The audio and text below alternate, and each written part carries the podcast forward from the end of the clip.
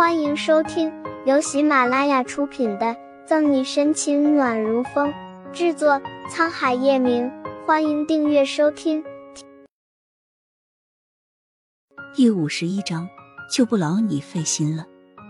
眨巴着眼，见左心言一直维持的笑脸僵硬片刻，沈西继续说：“左小姐说，月小姐年纪还小，不懂事，人情世故知道得不多。可我如果没有记错的话。”岳小姐下个月应该就有二十三了吧？二十三岁的人还不懂事，说出来大家相信吗？左小姐相信吗？可不是嘛！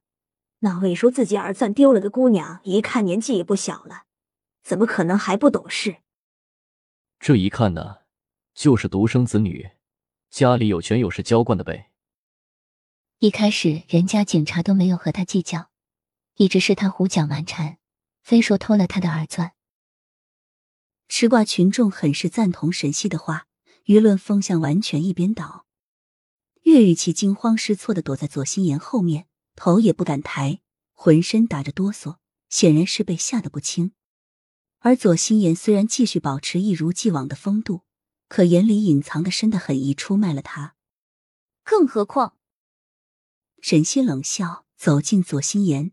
凑到他耳边，用仅他们二人听见的声音说：“岳小姐是叶晨玉的妹妹，左小姐不过是个外人罢了，管教她的事就不劳烦你费心了。”你，左心言紧攥着粉拳，间隙的指甲嵌入手心，也不自知。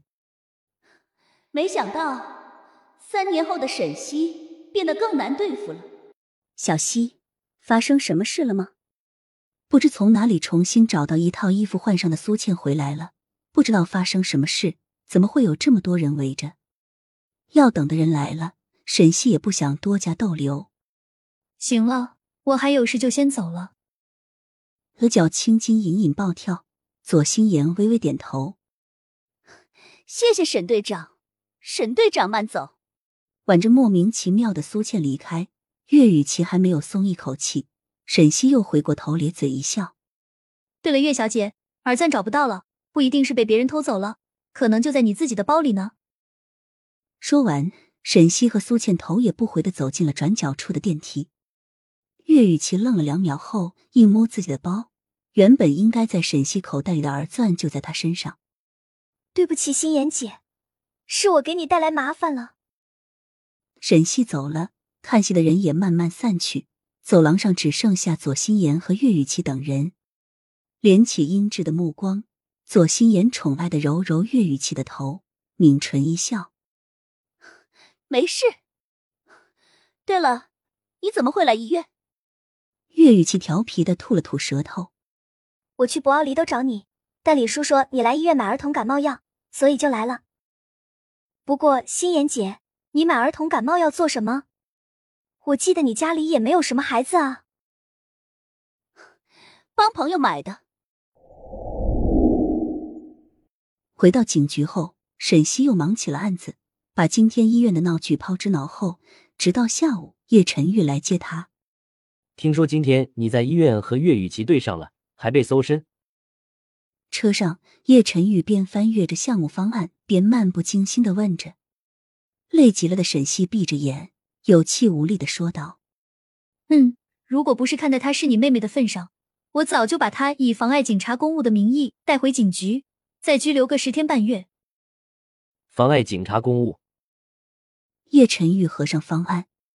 我可听说你是去找野男人。前面充当司机的乔宇被自家少爷的话惊得脚下一个急刹车，因为惯性。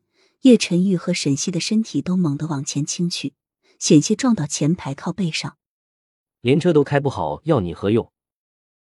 车速稳定下来，叶晨玉睨一眼乔宇，捡起落在脚边的文案，看着反光镜里男人慵懒的红眸透着危险，乔宇马上立立微惧的打了一个冷战。不好意思，少爷，你们继续。然后充当透明人，好好开自个的车。不过。也难忍，少爷居然吃醋了！继续你个大头鬼！拍拍被吓到的小心脏，沈西没好气。大哥，你还真的是语不惊人死不休。本集结束了，不要走开，精彩马上回来。